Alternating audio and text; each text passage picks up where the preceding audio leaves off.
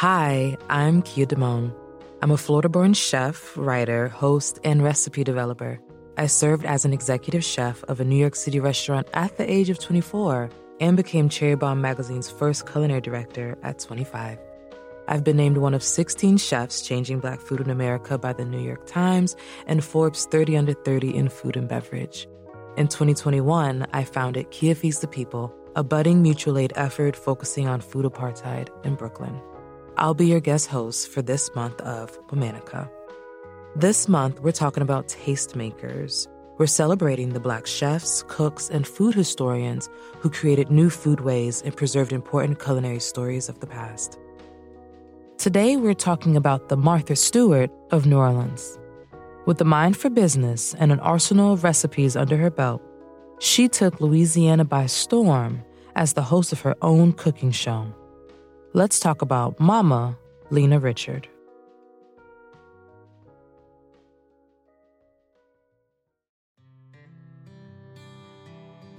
Lena was born in New Roads, Louisiana in 1892.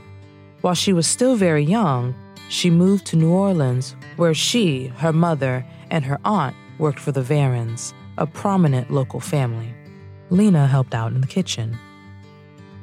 Lena's dishes impressed Alice, the Vairin matriarch. Every week, Alice gave Lena one day of free reign in the kitchen to experiment with ingredients and served whatever she came up with. Lena didn't disappoint.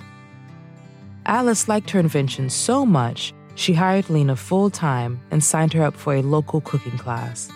Once she saw Lena couldn't learn anything more in Louisiana, she sent her up north to attend the acclaimed Miss Farmer's School of Cookery in Boston. There, Lena spent eight weeks attending classes.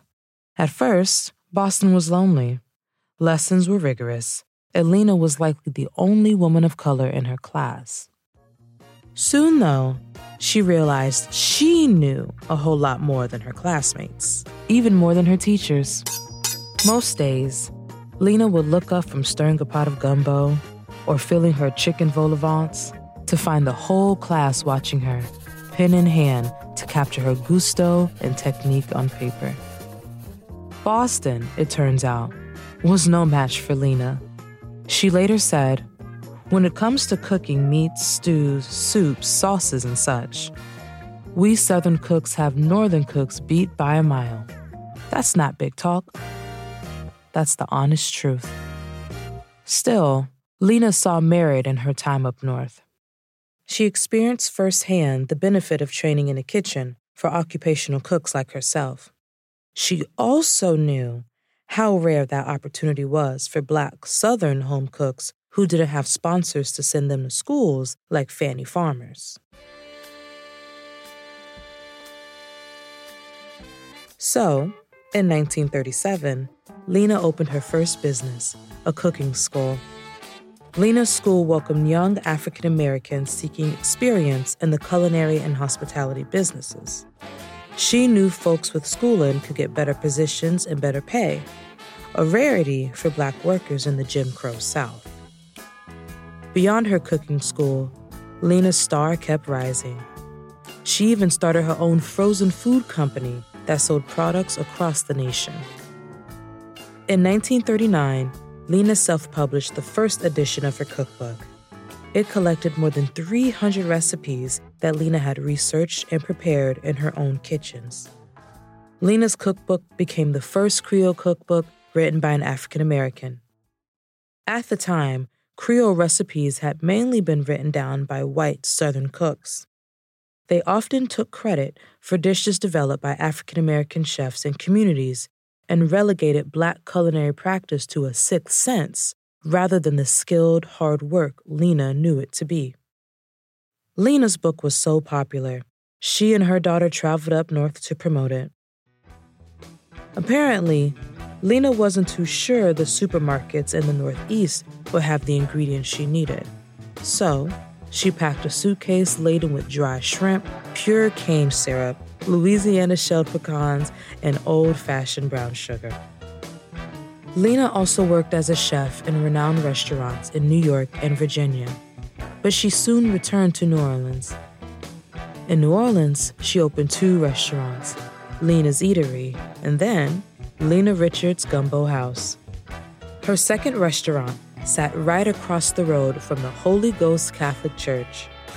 Gumbo House instantly became a meeting place for the black community as churchgoers streamed out of Mass and late risers congregated for lunch. In 1949, Lena became a household name and face, quite literally. Her face was broadcasted into living rooms across Louisiana.